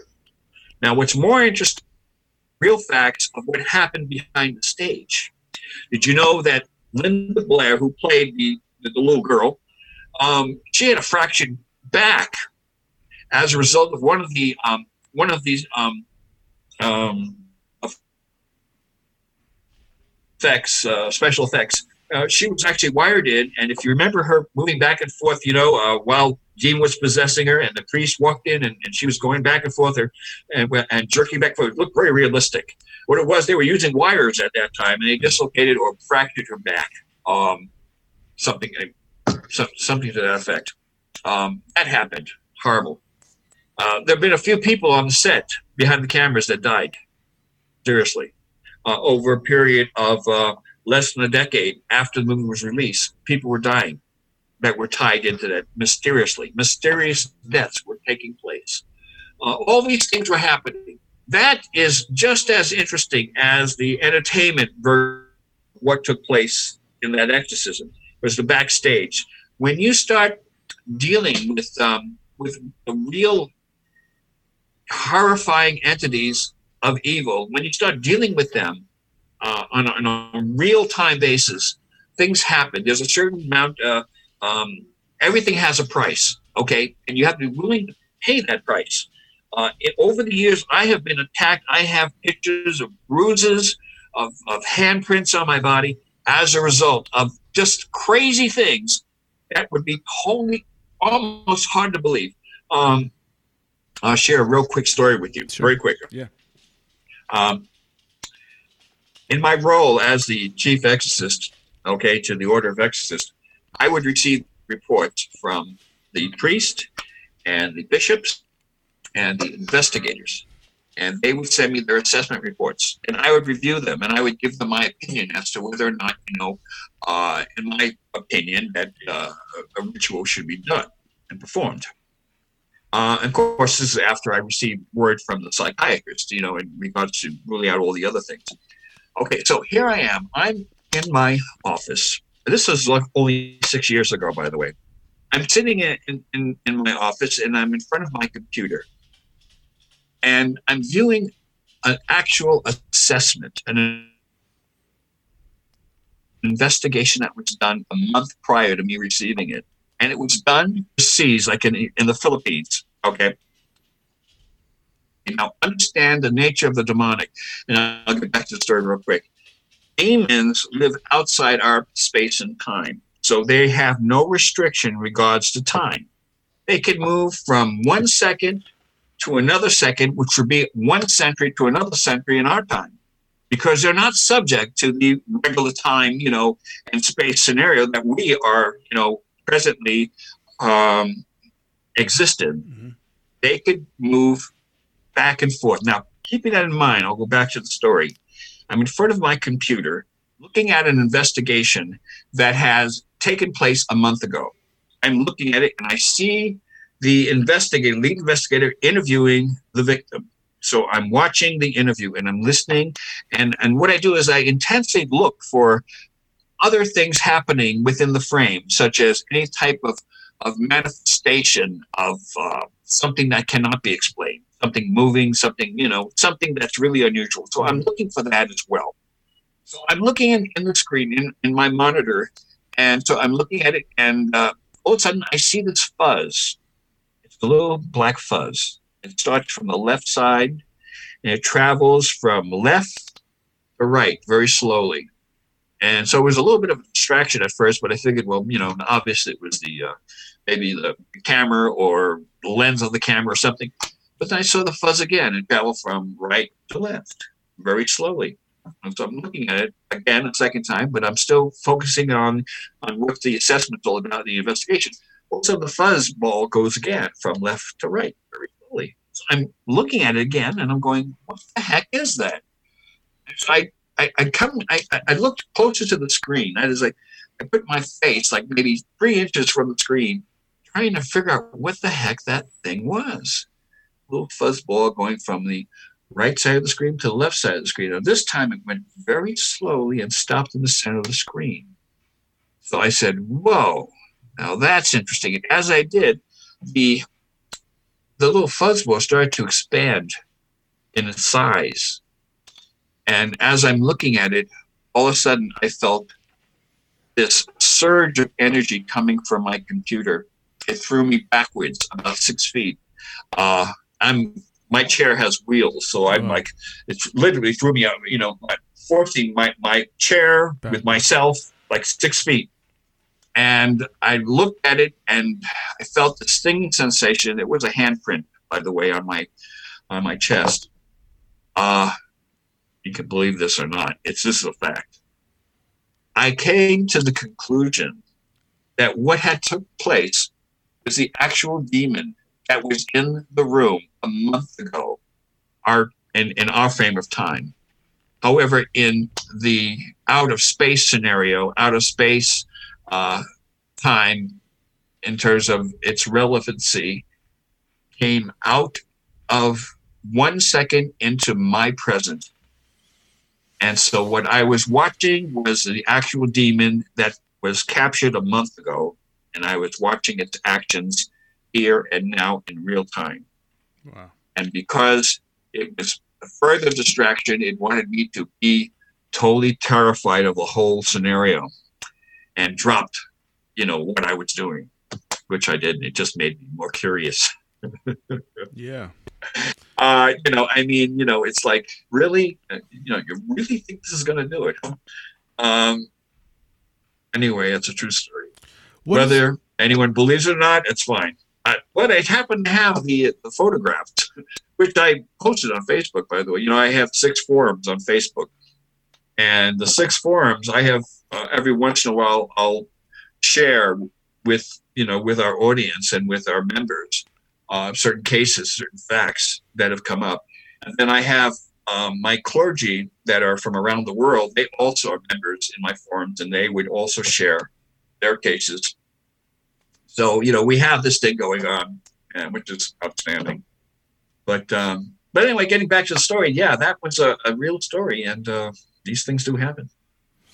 So that's people if they want to see that that image, they can go to your Facebook page and see that. And um, what I mean, or what one is, of my forums, you know, yeah. What is the what is really forcing out this uh, evil uh, entity? Is it light? Is it good? Is it is it? Um, I mean, but when you're doing these rituals, is it it's just the power of Christ? Is it, it what is the What is the what is the power that's that's causing these entities to retreat? The divine power. Divine power is from Christ. Yeah. Um, Christ is uh, is the ultimate power, and, and as a result, with that power, it's you can't be defeated.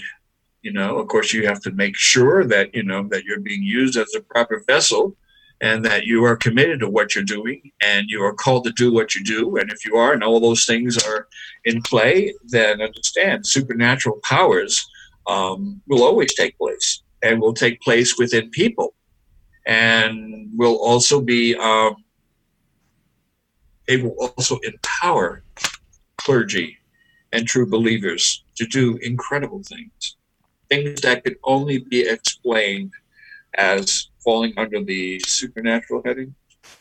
So these things happen all the time. Your people will tell you, and I'm one of those people. I've had in my all my years, I've had at least three encounters. I say at least because it may have been more.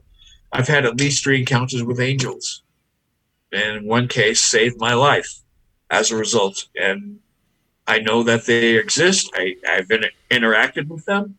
Um, people that may not believe in angels, um, no doubt they've never interacted with one. If they have, they would know beyond a shadow of doubt that what I'm saying is so. It's mm. absolutely true. Angels do exist. They're all around us. And unfortunately, so is evil and all the other things uh, that, that bring with it there too. They're also rooms. How many case uh, requests would you say you get on a given day? And you know, we're living in strange times now. Are you seeing an increase in the number of cases that you're receiving? Do you think there's anything um, sort of ominous about the, our current, uh, you know, the the time that we're living in? A lot of strange, uh, you know, with the virus and you know a lot of uh, uncertainty in in the world. I mean, are, are you seeing an increase in cases? I've, I've answered this question many of times, and it's true what I'm about to tell you. Uh, some people may not believe this or may not uh, go along with what I'm about to say, but it's absolutely true. At least it's my view, my opinion. Okay, um, from the beginning of time, since evil has has showed its ugly face uh, and, and appeared in the world from thousands of years ago to the present time, um, evil has never increased or decreased. Evil has always existed in terms of the same magnitude as it did thousands and thousands of years ago. Um, the cases of uh, people having demonic involvement from infestation, demonic oppression, demonic possession, all these things, all these people, the numbers are identical to what would took place in the very beginning of time. Hmm. The only thing that has changed is our reporting mechanism. We have the internet, we have our technology. We're able to see real numbers around the world. So we could actually put numbers and say, oh, yes, the cases are increasing. The reality is, it's our reporting system that has given us the capability of actually seeing them for the very first time in great numbers. Um, everything that's happening in the world um, the uh, pandemic, you know, um, we've had others in the past, you know, in 1920s and and, yeah. and 1800s and so on. We've all gone through this before. Maybe not in our lifetime, but mm. in other lifetimes, people have. Okay, um, this rioting that's going on, this hate thing that's going on, yeah. that's been around from the beginning of time. Look at Nazi Germany. Okay, things like that has been happening from the beginning. of The numbers are the same are the cases increasing? Again, like I said, many people may disagree with me, but I'm just simply saying my inner belief system is that the cases have not increased, they're the same. It's our reporting system that mm-hmm. has increased in terms of giving us in depth knowledge of what is actually going on around us. And that's that makes that's sense. the way I believe. Um, I just again, if you have a couple minutes, just a few handful of questions from listeners. Um, one is kind of just kind of what we're discussing, but on a, a, can you average like how many requests you get on a given day uh, for someone who thinks they might know someone who's possessed and they're Sometimes, seeking help? Some, uh, uh, I'll, I'll, tell you. Um, uh, one request comes in every 15 minutes. Wow. Uh, in one jurisdiction. In another jurisdiction, one request may come in once every two hours. It just depends on the amount of population and what that population is exposed to and what culture that population happens to be in. There's a whole lot of different factors involved. In third world countries, okay, these things are happening like every couple of minutes. Wow. That is demonic involvement. Um, and as a result, um, that's happening and that's real. Those are real numbers. We have technology. We have our, you know, technology. We can actually go on and do an internet search and actually see these things happening in Africa and in Asia and you know in India. You know, they're all happening all over the world. In the United States, okay, I will say um, once every 15 minutes is very reasonable to say. Doesn't mean that it's actually a true demonic involvement. Right. It could be a number of things. It could be a person who wants to prank us, a person who has um, has a has a divinity of um, wanting to have all the attention they can they can muster up from an organization such as ours. It could be a psychosis. It could be um, it could be real. It could be a real scenario. Yeah. There's so many different things. That's why an assessment has to be made, uh, actual, real assessment, not just um, somebody calling you and say, "I am possessed by a demon. You have to come over and give me an exorcism." You know what? The reality is, and this is what my thinking is, would a demon knowingly want to right. make itself known and say, hello, uh, Mr. Exorcist, uh, can you please drive me out of this body? Because I, I really want to go now.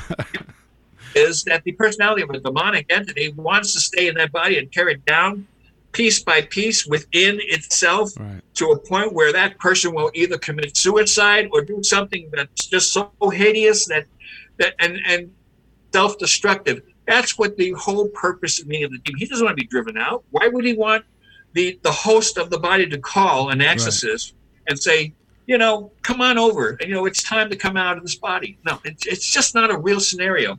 Most cases, it would be a relative right. of the person who's possessed. It'd be a mother, a father, a sister, a brother, a wife, a daughter. One of those would contact us, and we would come over and we would do the evaluation on the person who is supposedly have symptoms of demonic possession. And understand, there's a lot of mental illness that mimics possession. And who's to say the one and and the other are not one? Because understand, going on the whole premise, okay, um, where the cause of effect goes into play. Okay, how does a person become mentally ill to begin with? Okay, if it was if it birth, how the heck did that happen?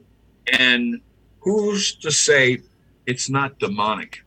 And who's because of the blockage of the chemical, um, the chemicals that are in the brain have maybe they have been disrupted by some outside force, such as demonic entities, Who's to say that hasn't happened?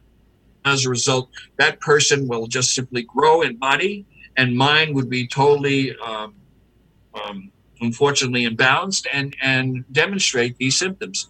So, who's really to say? That's why I have welcomed. In fact, for the past four decades, I've welcomed medical people in our organization. I've, I've welcomed medical doctors, psychiatrists, psychologists, I, rec- I have welcomed and I've had members who are part of the police forces. Had a captain who is in the police department in Mississippi. Um, his name's Mel. If you're listening, Mel, hi there. uh, Mel is the captain of the police department in Mississippi. He has four deputies who are on his team of investigators. Okay, they are there in place. They are the authority, not so much for just the law enforcement, but also they're open minded enough to know that certain things can't be explained. And as a result, a true assessment has to be made. So I welcome professionals in, in, other you know disciplines that, that, that want to join this battle. And and again, I you know I hate to plug this, but if you go to my website, which is www.orderofexorcist.com, um, you will see a link there that will say um, uh, referral list. It will say uh, demonic investigations and clergy. You click on that thing, that, that little link there, and it'll take you to a page where we have uh, actual practitioners, actual uh, priests, bishops, uh, um, practitioners, health practitioners that have decided to volunteer their time to help, and they have their phone numbers, their email address, where they can be contacted. Some even have websites, and if they go to that list, they could um, they could see. Just published that, by the way, about two days ago at, at referral lists. So it's a pretty new thing. Um, I have like 105 participants now, but I'm going to have a second version, um, which I'm hoping to get another 100. And then I'll get a third for another 100. And as I keep bringing this out and putting it out there, hopefully more clergy and investigators may want to be listed. It's free listing. Everything is free. Nothing costs anything. All the rituals that I've performed over the years have been free. Haven't cost a penny. Not one cent. Um, and so, you know, I, I used to have people that would say, wow, Bishop Feyl is actually making money, you know, uh, you know, and doing all these exorcisms. No, uh, everything is free. You go to my website, it will say plainly, free service. Everything's free.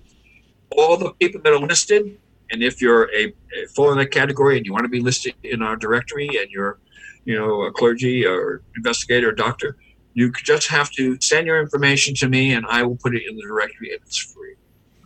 That's great. If someone feels like they have, uh, a, a, you know, someone who, who might be suffering from something like this, so they you would recommend them go to that resource first and contact an individual. Yes. Okay. Before filing, they can contact them directly. Yeah. Yeah, they'll contact them directly. Okay, no middleman. Okay, and then um, and then at that point, and if they can't find somebody in that city, um, I hope they understand that I'm doing my best to recruit people and offering the service free that they be listed so they could be called on. So if they could just be patient, or they could go on Facebook. As I said, I have seven forums. Just look up my name, and you'll you'll find forums all over the place. Okay, and they could join one of the forums, and they could make their request on uh, by posting it on Facebook in one of my forums. Excellent. Um, just just as we're wrapping up here, uh, a few more listener questions, if you don't mind. Uh, is it possible for someone performing an exorcism to become possessed? Someone, yes. it is some. It's possible for someone performing yes. the ritual. Yeah. Yes, very. That's why the person that the, the priest that performs a ritual, um, it's a policy, and it, this is a this is a general practice that's acceptable practice. The priest has to prepare themselves. They have to fast for three days. Fast for three days. They have to pray for three days. They have to meditate for three days. They have to build themselves uh, completely in, in, in terms of having that spiritual armor. They have to confess their sins. They have to make sure that they are as holy as they could possibly be before they actually see the person that is um, experiencing these symptoms of possession. They have to prepare themselves. If they don't prepare themselves, if there's a, a weak link within their own armor, okay, then the odds are that they're not ready to perform a ritual. And if they try it, it could backfire on them. And yes, it could become possessed. Wow. Um, has anyone died from an exorcism? Someone yes. who was possessed? Yeah. The actual oh, person. Yeah. yeah. Yep. Yep. Yep. Uh, during the ritual. Has anyone, or? you know, the better question is, has anyone ever died from jaywalking? I'm going to say, yeah. Uh, I don't know exactly by, them by name, but I could say it's a pretty good possibility that there have been some people that have died from jaywalking. Um, I'm going to say also, I'm going to go really out on a limb. I'm going to say if they jump off a 20 story building and landed on their head, okay, head first, live and say they probably died. I just don't know their name, but I happen yeah. to know it's a fact. It's just as silly as that. Do people die from exorcism? Yes. How about the people that are there as uh, as let's say the person reading the responses or just an investigator who's in the room? Yes, they have been harmed, and yes, some of them have died. Um, why is that? Well, if we look at the the whole, and I don't mean to sound you know sarcastic, but I'm, just simply saying that this is a real battle. Whether you believe it or not, people get hurt, people get killed, but most of all, people are saved, and that's why we're in this whole scenario. Not to build up our name, not to get rich, not to charge people for something that God has given us because actual vessels of God. And if we decide to charge somebody to perform one of these rituals, then gosh, you talk about it being blasphemous. God's given us this to us freely, and it's our duty to give it back by trying to heal as many people as we can. Um, and I'm sorry, just because you said that very passionately, I, I, was just curious. I mean, is it is the number of people that have passed uh, away from possession? Is it a high number of the cases that are actually? Because you're, you're making it uh, the way that I'm just interpreting what you're saying is that you know that if you're jaywalking, yes, of course you you're going to get hit by a car. I mean, is it so? If you're possessed, is there a high percentage that you could die? I use that analogy for a reason. Um, reason being is that in the city you live in, there is a number of people that will die today by just simply jaywalking. Nobody knows the exact amount of people, but we know for sure that, you know, based on the population of the city, probably someone will get killed by just simply walking between cars and, and being hit by a car. Okay. Um, I use that analogy because it does fit the same difference in regards to how many by by using an exorcism say within a year. It's really hard to say. Um, sometimes it could be really high, sometimes it could be very low. It depends a lot on the population of the city, what where they're, what culture they happen to be uh, in, and what type of religious thing that they subscribe to, what their inner belief systems might be. There's a number of factors that, that are involved here. So it's really hard to answer that question. The person that says that they know the answer to that question, I question them. I understand. And uh, just lastly, uh, what this is a question from a listener. What is the most disturbing thing that you've seen? Okay, without the um, without being too graphic, um, probably the consumption of um, animals um, who have been influenced by the demonic. Um, that's pretty heinous, especially if you're an animal lover. You mean consumption, like eating a, a live animal? Okay, just just trying to understand. Um, and of course, again, you know, it, it depends. Again, and this is interesting. Too, depends on on what you consider really gross and disgusting. Sure. To what is so outrageous. I mean, I can tell you outrageous things. Um, you know, from people putting their hands in a dish in a garbage disposal and and just driving it in there up to the elbow. And afterwards uh, realizing um, and not even realizing what, what they've actually done until actual the ritual is over and uh, and they're without an arm. They may be you know from the demonic entity but the residuals was the loss of a limb. That could be pretty uh, devastating to an individual, sure. Especially when uh, somebody might ask, well, how is that possible? Well, they're not always held down. This is why we try to hold the victims down. Some of them break loose. Some of them will go places. Okay. Some of them you got to run after, or they're running after you. just depends on the situation. It um, so it's really it's really quite interesting. And uh, so, I mean, do you think every day it's a battle versus good, in, you know, good versus evil? But are, how is the, the progress in that fight? I mean, is is uh, is good hopefully winning? Is are, are... well, um, let's see. If I had to keep score, I would tell you that um, haven't really counted. but I will say this: I will say that I like to think that the majority of us that are on the front lines are there because we're called to be there. And we're there because we're there to help anyone who needs help, and we will be there in their defense and where nobody else would be willing to do. We will be, we are the people that will be there, regardless of what the numbers are. And um, I could honestly say that. Is there anything that uh, you think we missed or we didn't talk about that you think we should have hit on that we should have discussed? Um... Oh, there's a lot of stuff. Okay, but it would, but it would take uh, it would take, take a couple yeah, of years yeah, to go yeah. through that because, as I said, you know, I've been doing this for over forty years. I know. So yeah, it, it would probably take you, you know. you can't do it in two hours. I know. It, it's there's no way you could do it in in three years. I mean, it just goes on and on and on. Um, is there what you had mentioned the website, uh, social media pages? I mean, what resources and you know besides maybe the bible should people really start looking towards if they want to know more or if they could do more if they could help if they want to be you had mentioned uh, the forums to be an investigator you know these days it's really hard to say that actually refer someone to a uh, a worthy source. Reason being is there's so many counterfeiters. Yeah. And uh, and those counterfeiters they like to be out there so they could either take advantage of an individual's finances or take advantage uh, in some other heinous way. So hard. I've, I've, I've had requests over the years. Technically, I'm retired, by the way. Okay. Okay. Yeah, I'm nice. I'm I'm 67 years old.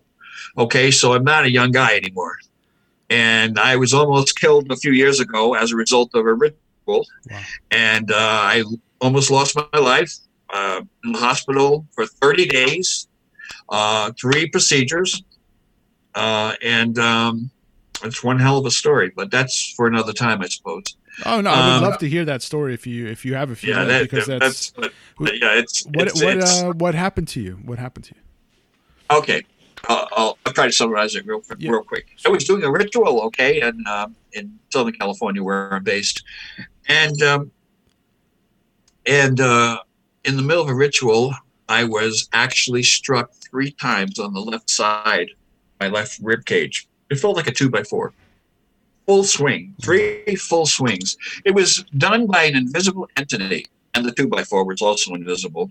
The house the room itself was filled with people I was doing a ritual and there was 12 people there. And he saw me, my body react as it was being struck. My body was pushed aside as it kept being struck. I continued. I mean, my eyes were watered. I was could hardly breathe. I was like gasping for air. But I went through the ritual and I was able to complete it at a cost. The cost was almost the ultimate cost would have been my life. Mm-hmm. Um, from there, I left the house along with all my members, and um, and on the way home, I was like, uh, had a hard time breathing. Um, I contacted my family physician. He said um, I need to have a set of chest X-rays, which I did the following day. Uh, meantime, uh, it's just incredible. I couldn't I couldn't breathe. I couldn't suck enough air to be comfortable. As a result, um, they read the X-ray, and um, my doctor called me and, and said, um, "You need to get to the hospital immediately. You need to be admitted quickly." So I, I did, followed his uh, his uh, instructions, and um, I went in there. They admitted me immediately. They prepped me for surgery. Um, apparently, what they found was a sack of blood, and the sack was wrapped around my heart, and the entry point or a point of, of impact was where those two by fours were hitting me on the side. Um, it developed a two liter, two liters of blood in the sac wrapped around my heart, which making my heart, my lungs, everything, it, uh, it was restricting me from taking a full uh, inhaling and exhaling. And as a result, um, it was a major problem. Um, I went through three procedures. I was in intensive care for three weeks and then a recovery for another week. So I was in, uh, this was uh, San Antonio Hospital in Upland, California, um, about four or five years ago. Um, that was my that was my awakening moment, you know, where I said, you know, it's I'm not I'm not as young as I used to be, nor as strong. Um, to this they, the doctors, have not a clue as to how I succumbed to that condition. They just can't explain it. And so what they were doing was they were throwing different types of medication uh, at me, uh, try to like a process of uh, elimination. See, you know, how I respond to this, how I respond to that. Um, to make a long story short, and believe me, there's it's a long story. Um, I wind up, and I'm not exaggerating, about 60 different types of medications I was taking a day, a day. And then after being discharged, I had to agree that I would continue to take these medications for the next six months. I did. As a result, when you put something foreign in your body, such as medicine, okay, it affects your metabolism. It alters your chemical, your, your body chemistry, where it leaves what we refer, we refer to as side effects. Okay, everything that you take, there's a side effect because it's a foreign matter that goes into your system. Um, with me, it was my hearing. My hearing I, I, and the ringing in my ear became so loud, and my hearing started to diminish. And as it was lessening, I could I could feel the sensitivity of my ears, and as a result, I lost a good portion of my hearing. This was the price I had to pay for that exorcism I did, the last one I did. That was the price. Everything that we do in life, there's a price that has to be paid. If you want to go the extra, you to pay the price. This was my price. My price was losing my hearing. I have severe back problems and shots in my back, oh, every few months because I'm in so much agony as a result. This was all the residual of that exorcism. And um, thank God I'm in fairly good health. I have high blood pressure. My back, is, of course, is a chronic back ache. I can barely walk. I have it hurts me when I walk in the morning and in the evening, and my hearing is just about. Um, I have critics that say to you, that say to me when they hear that I'm retired, they say, "Well, wait a minute. How can you say you're retired? You've been called by God to do this." And, and you should, you know, and then he use examples. You know, there, there's the, uh, the chief exorcist of the Vatican. He did it all up to the time of his death, and he was 80 something. Yes, that's that could be the case. But all I know is that I could barely walk. I'm in constant pain. I can't do this. Even in my retirement, I work four hours a day answering emails. I interact with my forums on Facebook. I am doing counseling every once in a while with one of my bishops or priests that come to me for advice. And as a result, I'm still working. yeah. it's it's down from uh, 160 hours a week to four hours a day. So that's what I'm doing. And so my critics will always be, you always have, you know, uh, critics out there and, and, and trolls of, as they're, as they're called. Um, but that's okay. Um, and then, of course, even as I'm talking to you, I got at least half a dozen messages I from people that. asking for advice. So yeah. it's like, are yeah. you are you just are you seeing people step up to the plate, uh, younger uh, priests and and bishops, and that want to train with you or to learn what you are you know have to teach? Are there are there people stepping up to to kind of fill the gap of people that are uh, conducting these rituals? I see a lot of wannabes, and I see a lot of people that want the, um, if there is such a prestige, I don't know. They want the fame, you know, the attention. Um, I see people that are thinking that they're going to make um, money and, and charging people, and they have other motives, and uh, they're not truly called by God, um, in my view especially if they fall in those categories. I, I see a lot of those people more than anything else. Um, I see for every, I'm just, this is just a number I'm throwing out there. For every 50 people that express an interest in this kind of ministry, maybe three, maybe five are truly been called by God. And a person who's called by God to do this ministry can actually tell you the story how their supernatural vision had taken place. As I shared with you when I was a child. This is, uh, if they can't tell you a story as to what actually took place that called them into the ministry and it was from a divine nature, the odds are they haven't been called. And so, and I'm not to judge. I'm just simply saying that in my point of view, and you asked me, and so I'm just telling you my opinion, um, maybe five out of, I don't know, 20 and 50. I don't know. Uh, not many. Not many. So there's still a, a, a need for, for more uh, legitimate, uh, genuine uh, people to, to do this job for sure. The operative word is legitimate. Yeah. Um, and the legitimacy comes from the divine calling. Um, Archbishop Feyl and Enright, is there anything you want to leave us with as we're, you know? Um, I would love for everyone to pay attention what's going on around them. Um, you have to be blind to see that there's not evil literally running the streets right now. Um, people are being hurt, people are being murdered. This is happening now. This is not, you know, uh, time of old. This is like this is like a, a, precursor to the end of the world almost it would seem um, i would just simply say to everyone to pay attention to what's going on and make sure you have a good relationship with your maker all right well, thank you so much for your time. Uh, very interesting and, and moving to speak with you and to hear your stories. And uh, I, I can't thank you enough. I know you're uh, you're you're getting constant messages for people seeking help, so I know you got to go and talk to some of the folks that are reaching out to you. But uh, thank you again for taking the time to talk with with me. All you right. Bet. Peace out, Transmodians.